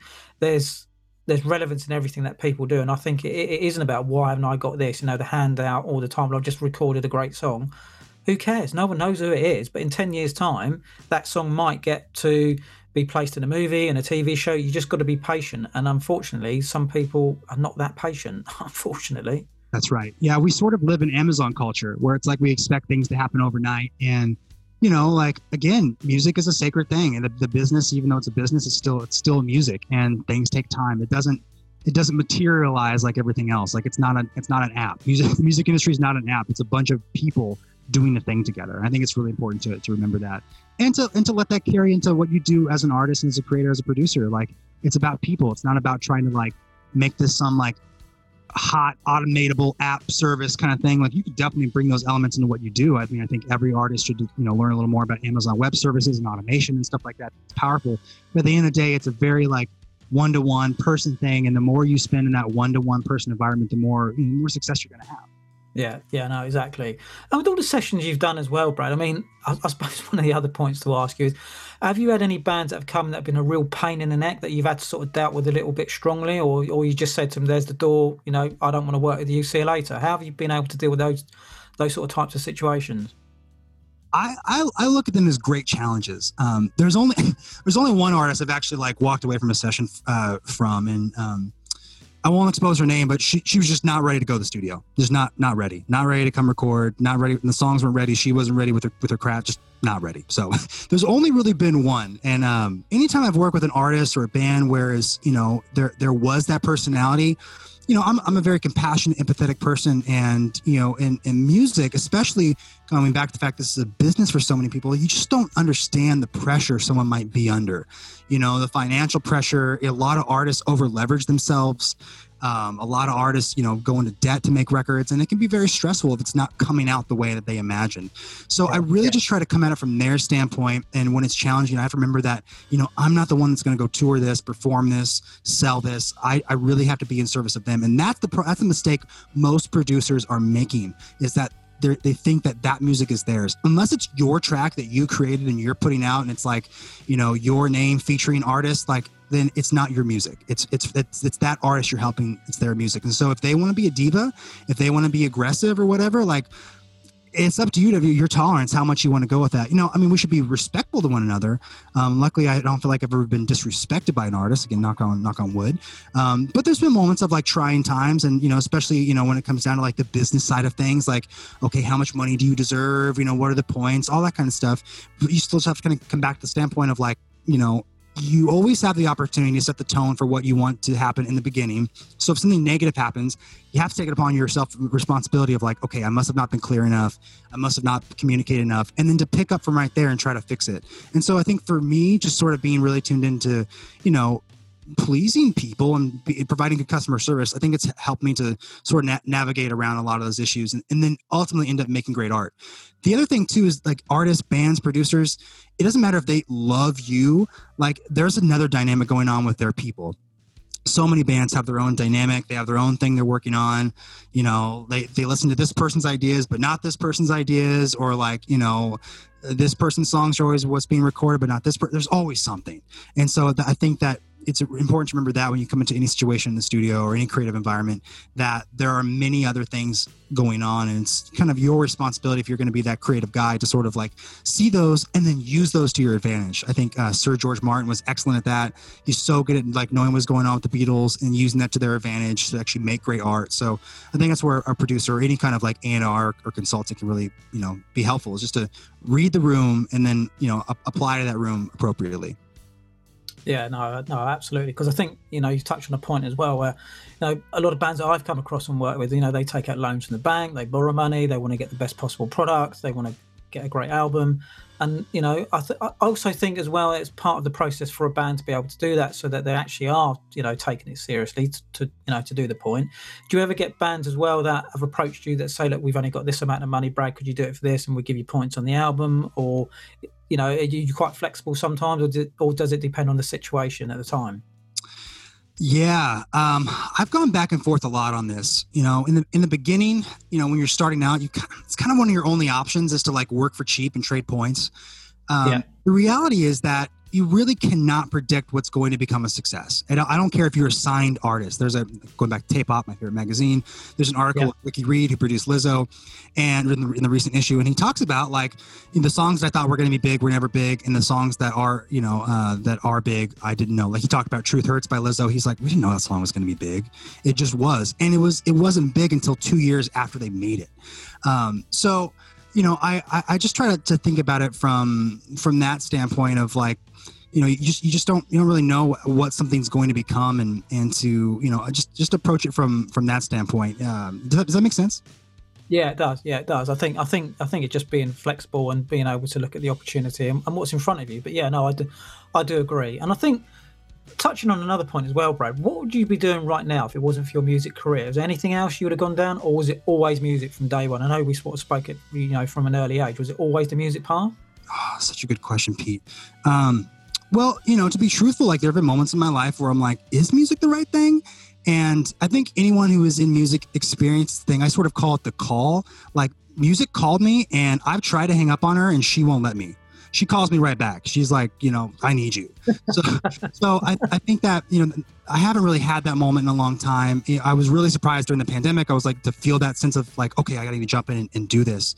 Um, kind of feeling. But I think that if I was going to do something else, even though music has been a big part of my life, it would be in somewhere around like you know helping people explore and uncover new possibilities. Like that's my favorite part about the process. Because i have so many so much experience i can really see the forest for the trees. Like i can hear a song i can know what it's going to become. I can see an artist on tiktok just playing acoustic guitar and be like oh this is this is going to be great.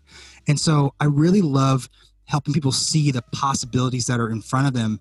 And almost because i feel responsible to it it's, it's like it's like if i see somebody with like toilet paper on their shoe like i'm going to tell you. I want you to i want you to get it off your shoe. If i see a way that someone can really become better in their craft like i, I feel you know really really eager to, to tell them. So i think if it wasn't music it would be you know it, it would be some sort of like people activation um, you know, kind of in in the last like couple years, I've been really excited to help like um, like CEOs and CFOs and people in like tech who want more creativity in their life. They want to be more positive. They want to empower more people. I love talking to those individuals because they kind of have everything already. They're wealthy.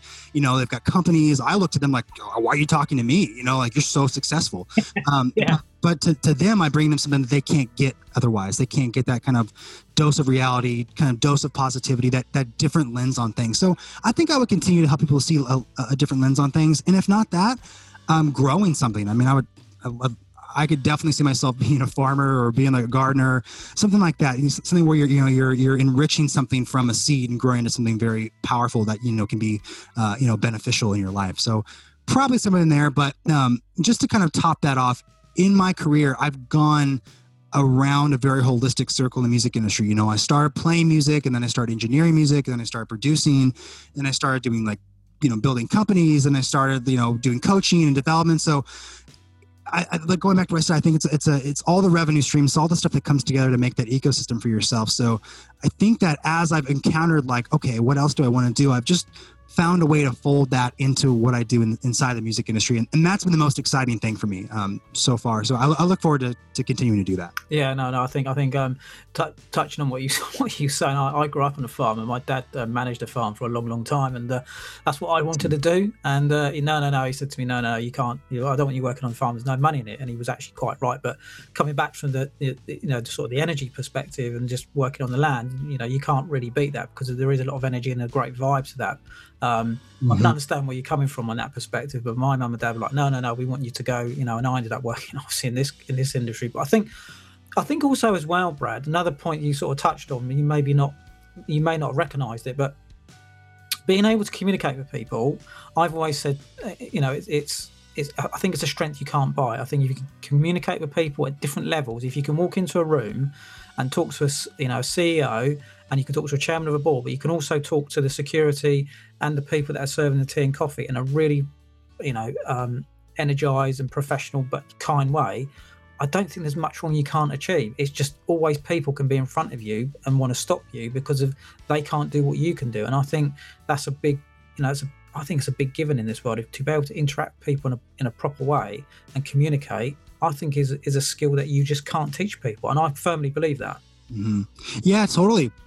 I mean, some people are people people and some people aren't. I mean, like, you know, uh, I may seem like an extrovert, but in a lot of ways, like I'm kind of like an introvert because I like close one-on-one connection. I, I, love doing this, but you know, you can, you can really expand that. And, and like you just said, like that can be carried into a bunch of different one-on-one rooms with people and things like that.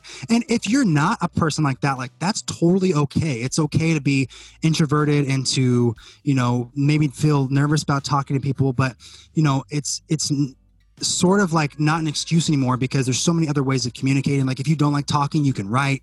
If you don't like you know talking live in person you can make a video. Uh, you know you can make you know text based kind of photos and things like that. There's so many different ways to communicate and the the the closer you can do it in a way that feels authentic to you the better. Like i i, I truly deeply love being a part of people's stories and understanding what what's going on because I can learn from them. Um, one one of my um, my sort of great inspirations from that is this guy AJ Santella. AJ is Bob Weir's guitar tech, and if you were to if you were to look at AJ's resume in his life, you would be like, what what what can this guy not do? You know, he's like been like on a shrimping boat. He like worked on a ranch.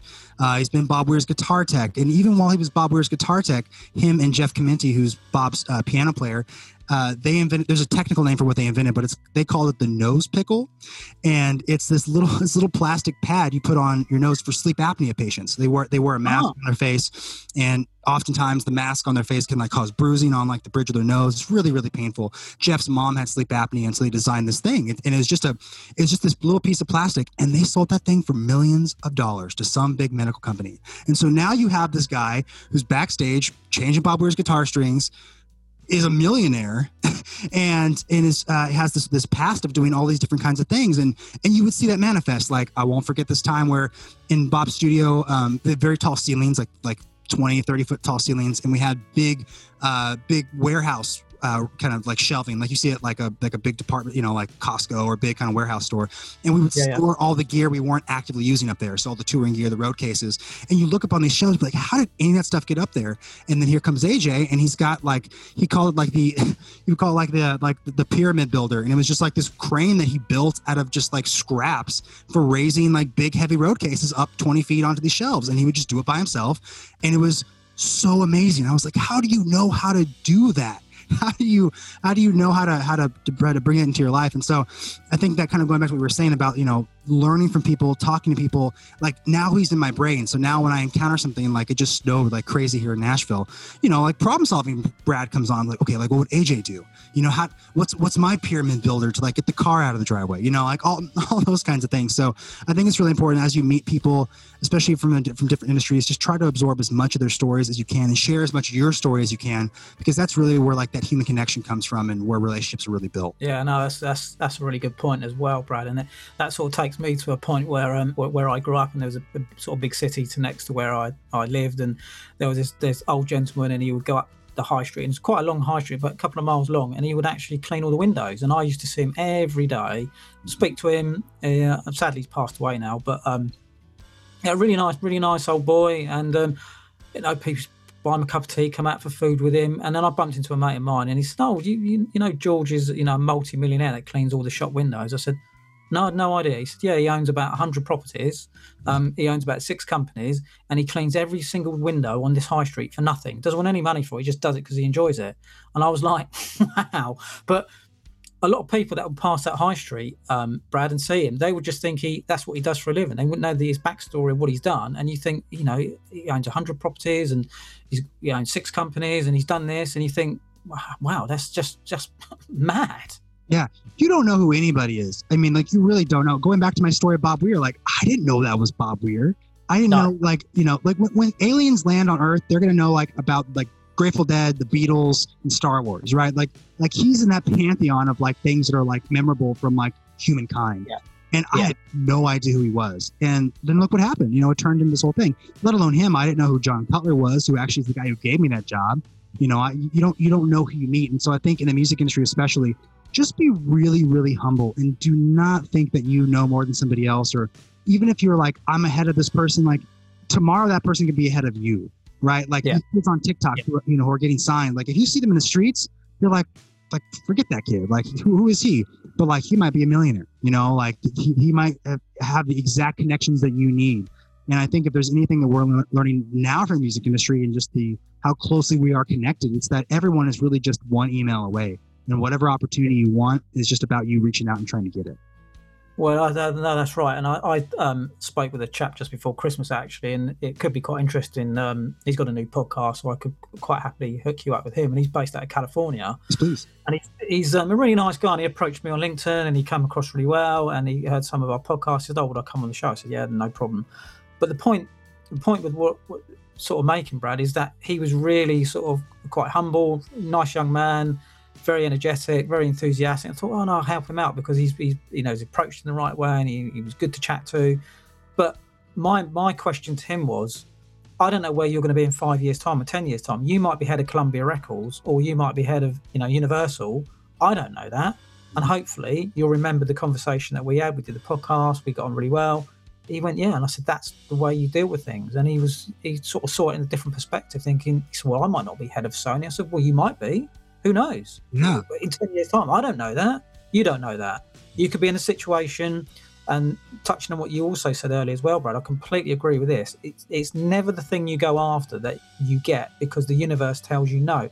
It's always that time when someone, you go into a meeting, or you go into a bar for a beer or a coffee, you're introduced to somebody else, and it's always that somebody else that says, "Oh, by the way, I've got a project. Um, could you have a look at this for me?" And that's how the work comes. It's not by I'm going to go and contact that person. I'm going to go and get the, the multi-million pound job tomorrow because they never happen. Never happened for me, no. and I don't think it's happened to anyone that I know, to be perfectly honest. But no. it's always the third or fourth person down the line that's it's in that really strange meeting that they go, "Oh, actually, you can help me do this." oh, okay.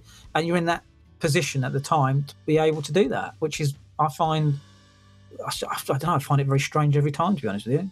Yeah, absolutely. It's like, well, man, if you if I had just known, maybe I come I come to this you, you with this earlier. But you know, I think in general, humans are yeah, we want to do stuff ourselves. Like we're not we're not eager to ask for help, especially you know as you know anybody feels remotely intellectual. You're like, well, I'll just Google it. I'll go on YouTube. I'll find it. But some things just are not findable online, and those then like that's the the the the pinnacle of the music industry is like everything you're looking for is amongst people and kind of just being being present and in those conversations is what is what creates it. Like i coach a lot of people and i'll give i'll give anybody a 15 to 20 minute brain jam. Like I, I, there's no there's no secrets. Like i'll tell you everything i can. All i'm really charging for when i'm doing anything in my life is my time. If i can tell you something right now in 30 seconds like i'm going to tell you of course.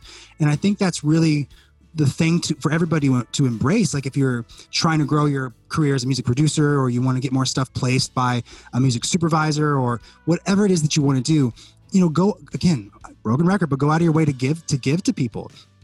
I think that in the music industry because we're so used to like we feel like we have to sell stuff that we think that we always need to be a salesperson but we don't have to be salespeople. We just have to be like givers right? People don't want to be sold to.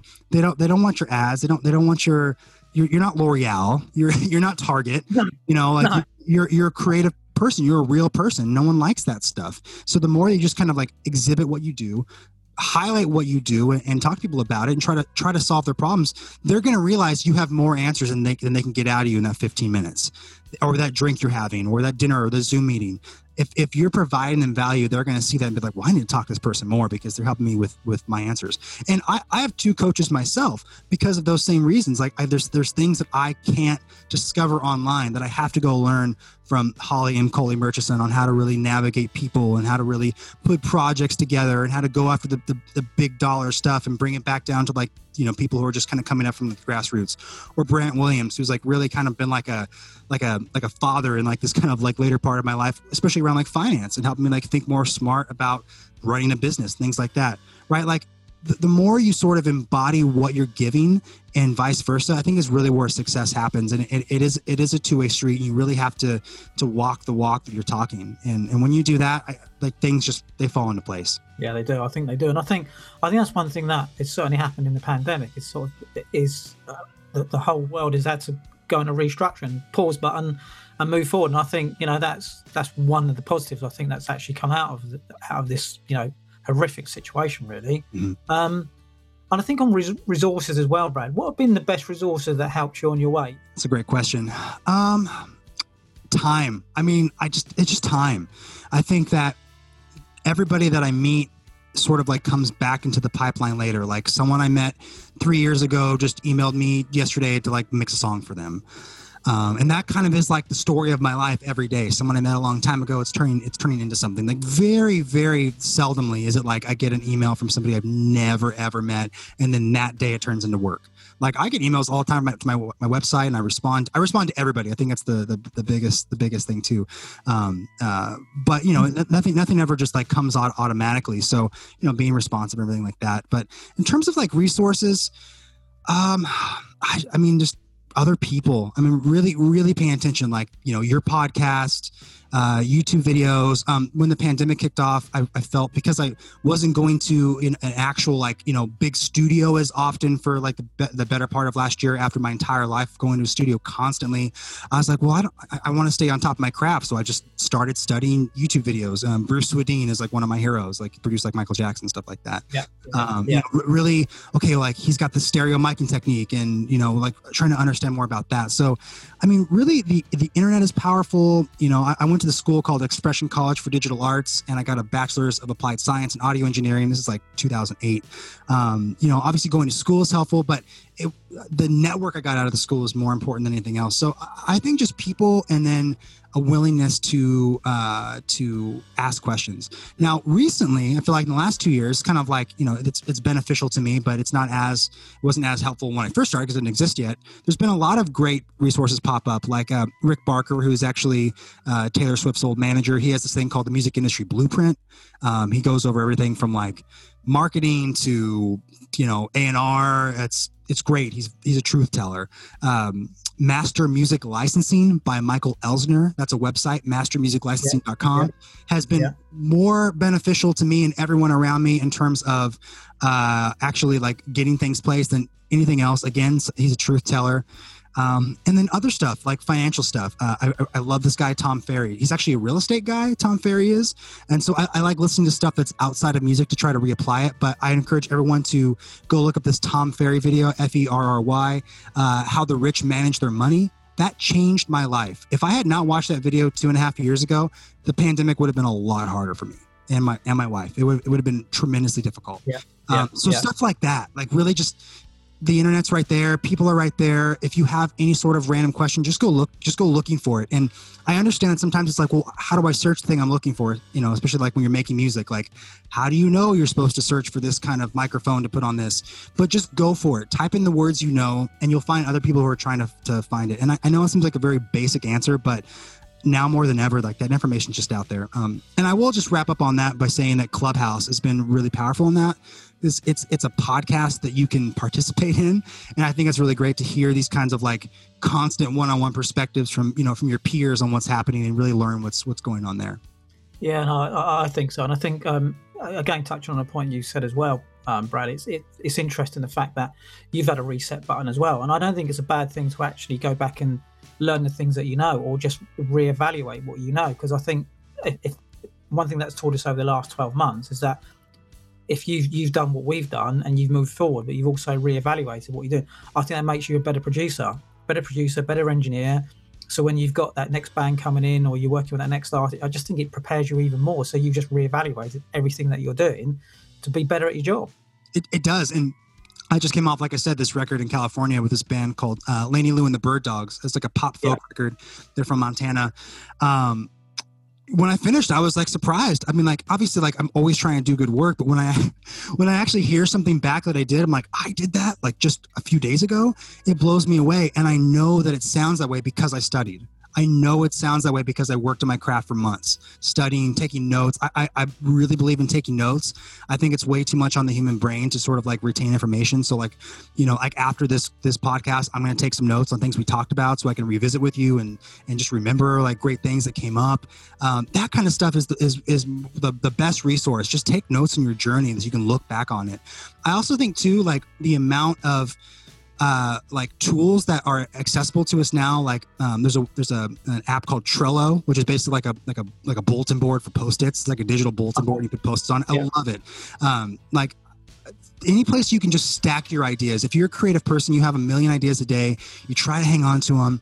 I feel like the, the biggest hack for me was always been like write your ideas down and come back to it. Like, you know, um, and especially like around like content production, whether you're writing songs or making stuff for TikTok. Like I've got a whole notes thing on my on my on my phone about like here's all my TikTok video ideas, and it's like hundreds of them. And so anytime I'm like, what do I post? I just go there and I pull I pull an idea out and you go for it. Versus like let me try to scratch my head for an hour, come up with the topic and make it work. So I think just like being in that place where you're you're listening, you're grabbing notes, and you're just sort of like remembering that you are a great resource to yourself. You just have to tap into it. Like that, that's that's really um, it's really a, a powerful thing. Yeah, no, no, I, I, I echo that as well, and I think taking that forward as well, Brad. I mean, this is an interesting point for you. what what advice would you give people wanting to pursue a career today? New aspiring music producers, engineers in the industry. What you're sitting down with, you know, new engineers, new people that want to be producers. What is the first thing or the few things you're going to tell them? be positive. You just you got to be positive. Be super super duper positive.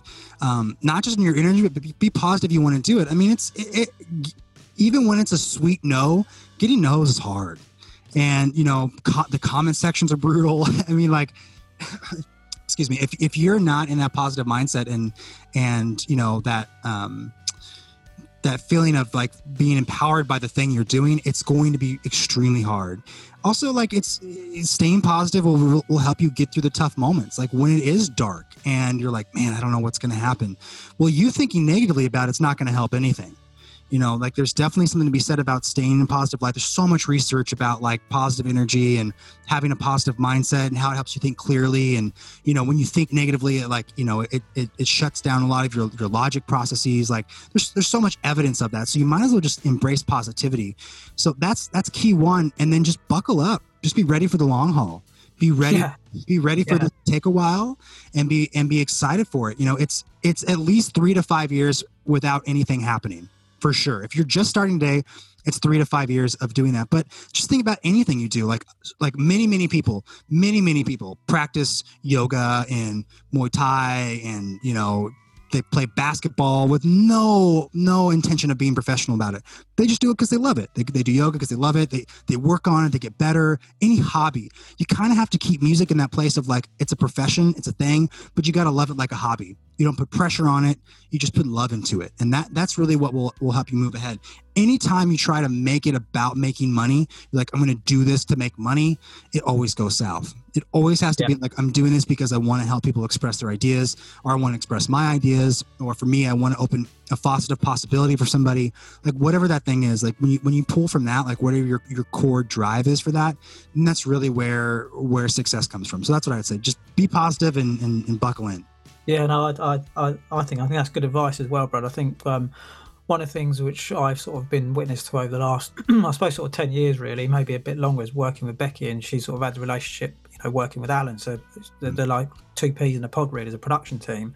And because of what, what Alan's done over the years, he's worked with some, you know, you know, phenomenal people, um, created some great records. Um, you know, he's just a really nice guy. Becky brings that sort of youthfulness and energy to him. So but it's sort of it, it- funny enough it turned around today because they're writing a um, they've, they've written a, a theme song for a movie um it's wonderful the essence of that sort of relationship is that alan comes from the school he comes from and becky's sort of uh, coming from the school she comes from and it sort of it works and that sort of dynamic really works and i think they both learn off of each other and i think that that's a that's a good thing to do Yes, absolutely.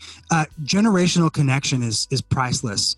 Um, you know, I, I I was very lucky. To, like my first boss, Stephen Hart, much much older than I am. All my mentors, you know, like Holly is kind of around my age, but like Brant's a lot older than I am. You know, I come from a family where all my siblings are older than I am. Um, Yeah. You know, my, my I, I can't I can't not give credit to my grandma Helen Reinhardt. She's a big part of that situation for me in my life.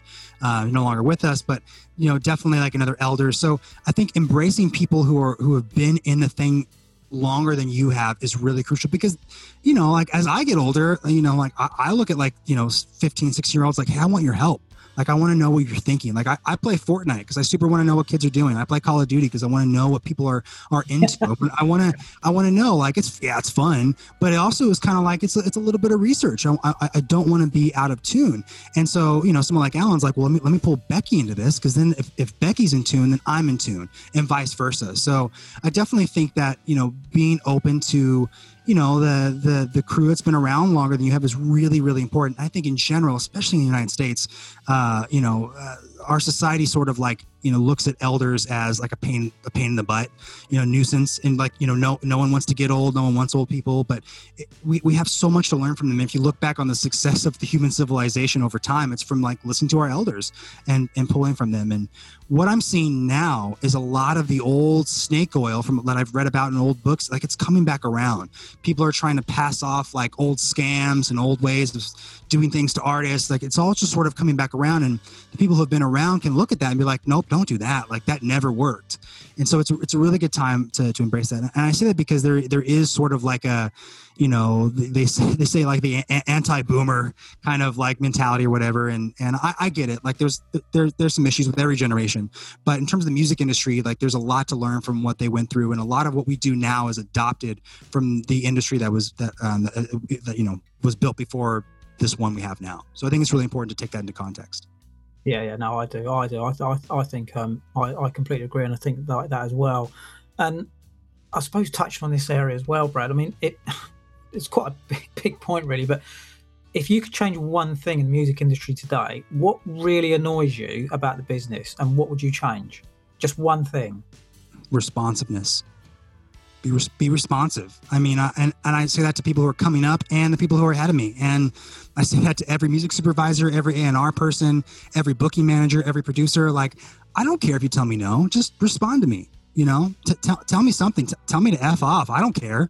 Like I'll take that. at least at least that's a response. But you know that um, it, it, it is it is rampant in the amount of like ignoring that happens. And to go back to what we said earlier, like you don't know what's going to happen to that artist that you're ignoring or that producer you're ignoring or that opportunity you're ignoring. You don't know what's going to happen with them. That might be the exact same thing. Like your podcast, I don't know, next year you could get picked up by like I like SSL or you know Target or Amazon and like and it's a huge syndicated thing you never know what's going to happen and so if you're responsive to people and you pull them into your network you can really be a part of their life. I love when I see an artist that I've been working with sort of blow up a few years later I look back at our first email and they're all like a little timid and they're excited to write me I'm like this is awesome. I was so excited to say yes to them then and now they're they're, they're coming around and they're they're you know becoming their best self so I just think responsiveness, you know, just even short answers are great.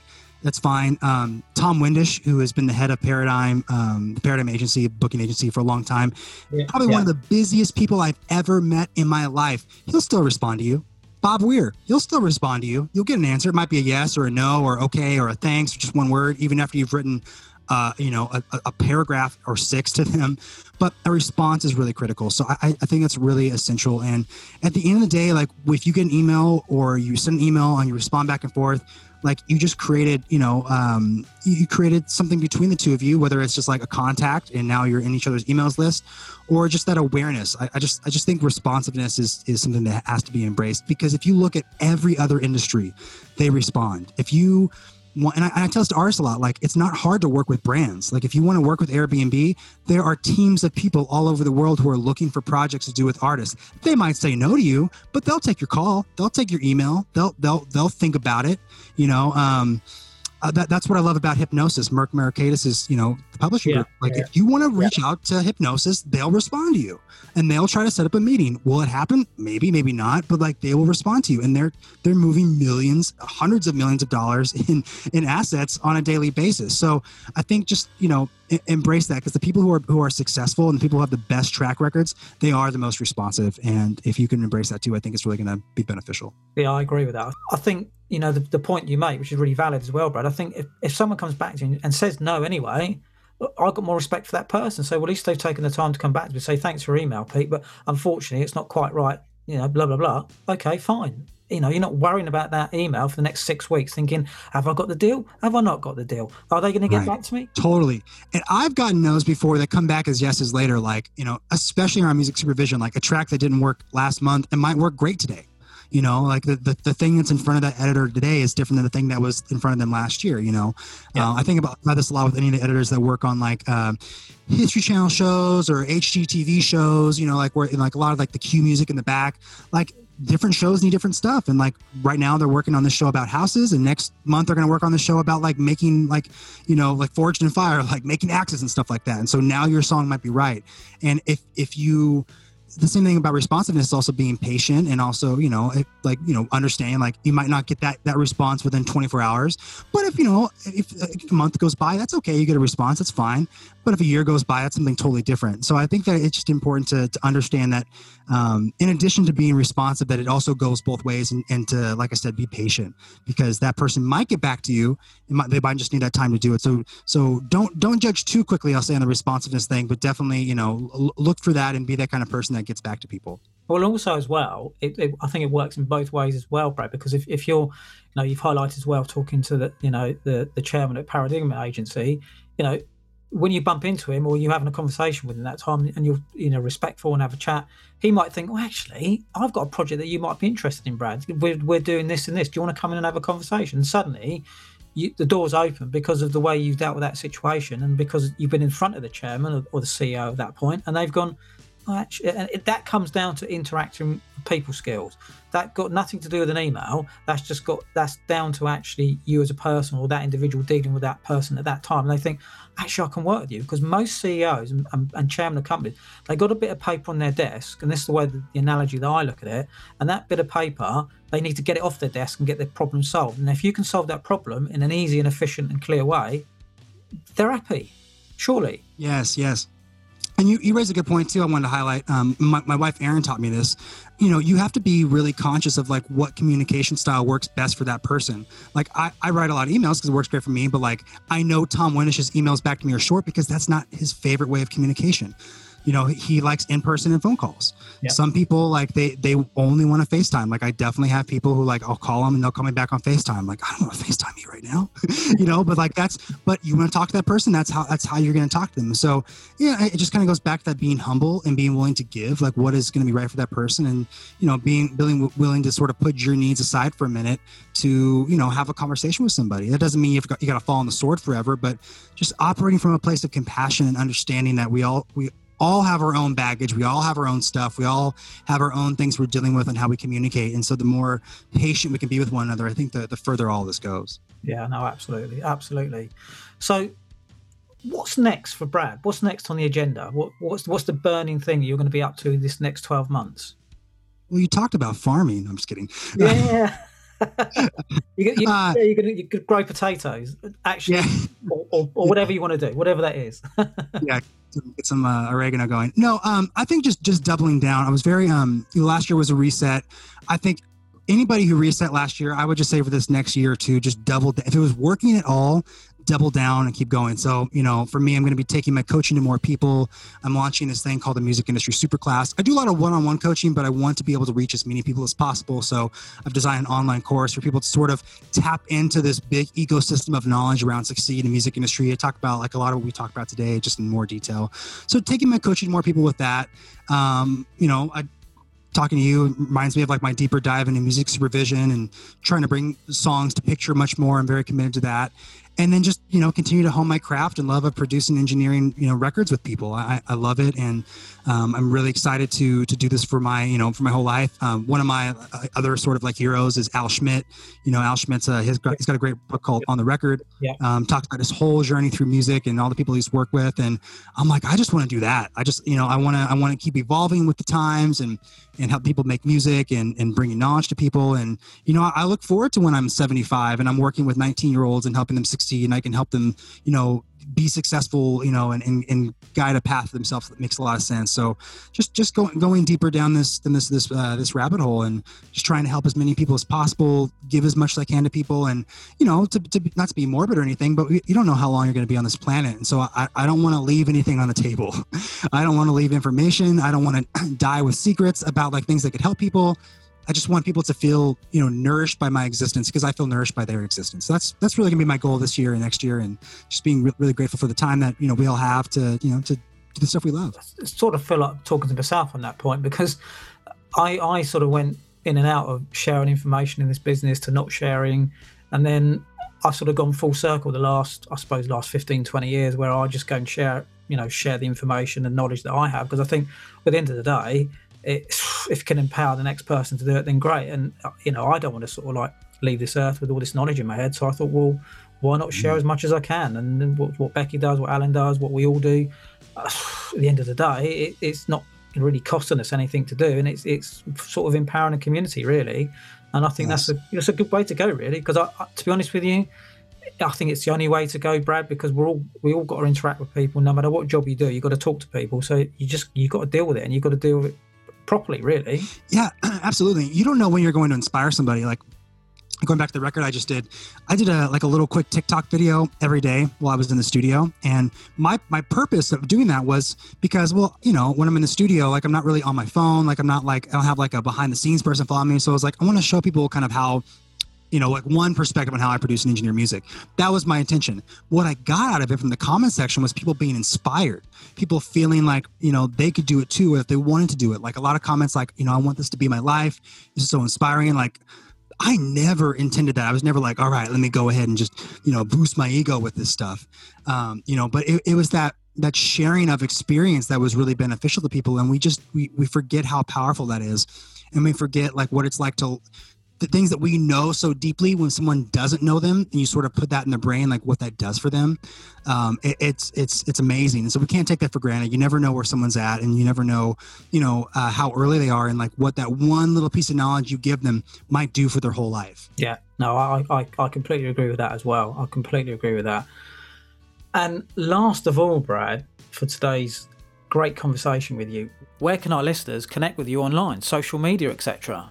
Yeah, uh, braddollar.com, B R A D D O L L A R, just like money. That is my real name, by the way. That's not a stage name.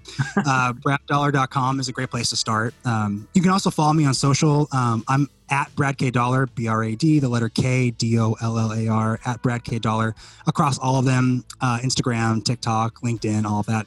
I'm really excited about TikTok right now. So that's grabbing a lot of my attention. If you want to see like the most up to date current stuff, I'm there a lot. Um, you know, I have some reservations about the Instagram algorithm right now and how it's so, so driven by marketing, but I still post there. I still have a following there and put things up there. But um, yeah, you know, look for me. Um, I, I, pop up on podcasts. I kind of started my own podcast last year, though I'm not as uh, not as dedicated as you are, and you are an inspiration for that. Thank you for that. Um, so you can find that on my website and things like that. But yeah, braddollar.com. You can also email me at mgmt at braddollar.com if you have questions or if you, if you want to talk about something or you just want to touch base. I, mean, I, I love hearing from people. And like I said, I, I respond to everybody. Um, if it means I have to hire somebody to respond to my emails, I definitely will because it, it means a lot to me to, to reach out to people and and I, I, really appreciate people take the time to like to write me an email. It, it, means a lot, or call me, or text me, or whatever. So I don't take any of that lightly. I don't care if you're just starting or you're, you know, Bob Weir. Love to hear from you. Yeah, no, no, I, I think that's great. I think that's great, and I think that's that's a really good sort of area to sort of come to our natural conclusion. And I'd just like to say that it's been an absolute pleasure to talk with you today, Brad. And thanks for coming on the Entertainment Engine. It's been great.